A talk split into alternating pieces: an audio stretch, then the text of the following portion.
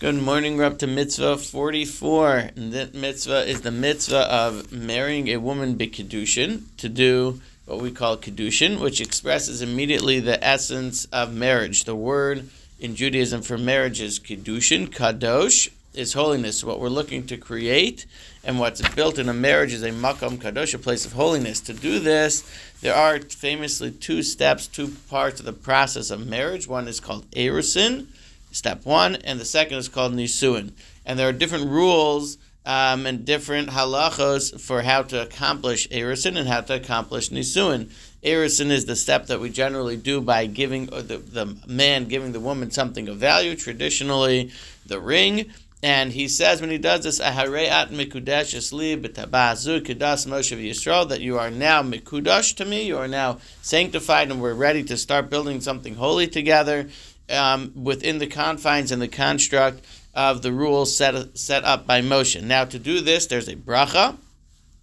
And in the bracha, we express again the fact that there is something holy being created here, but that's but that at the stage of erusin, um, it's prohibited to consummate the marriage to be intimate, and we have to wait till after nisuin.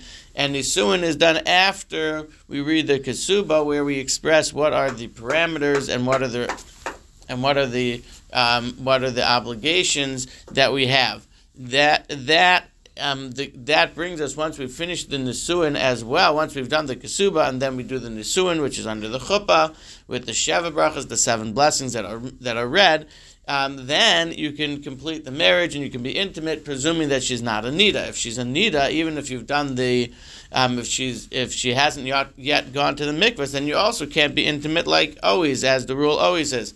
So at that point, even despite nisuin, you would still not be able to do it. This is obviously at the heart of everything Jewish, is that the, that the home needs to be this place of holiness. Interestingly, the Chafetz Chaim goes on. This mitzvah is a mitzvah for all times and all places, obviously.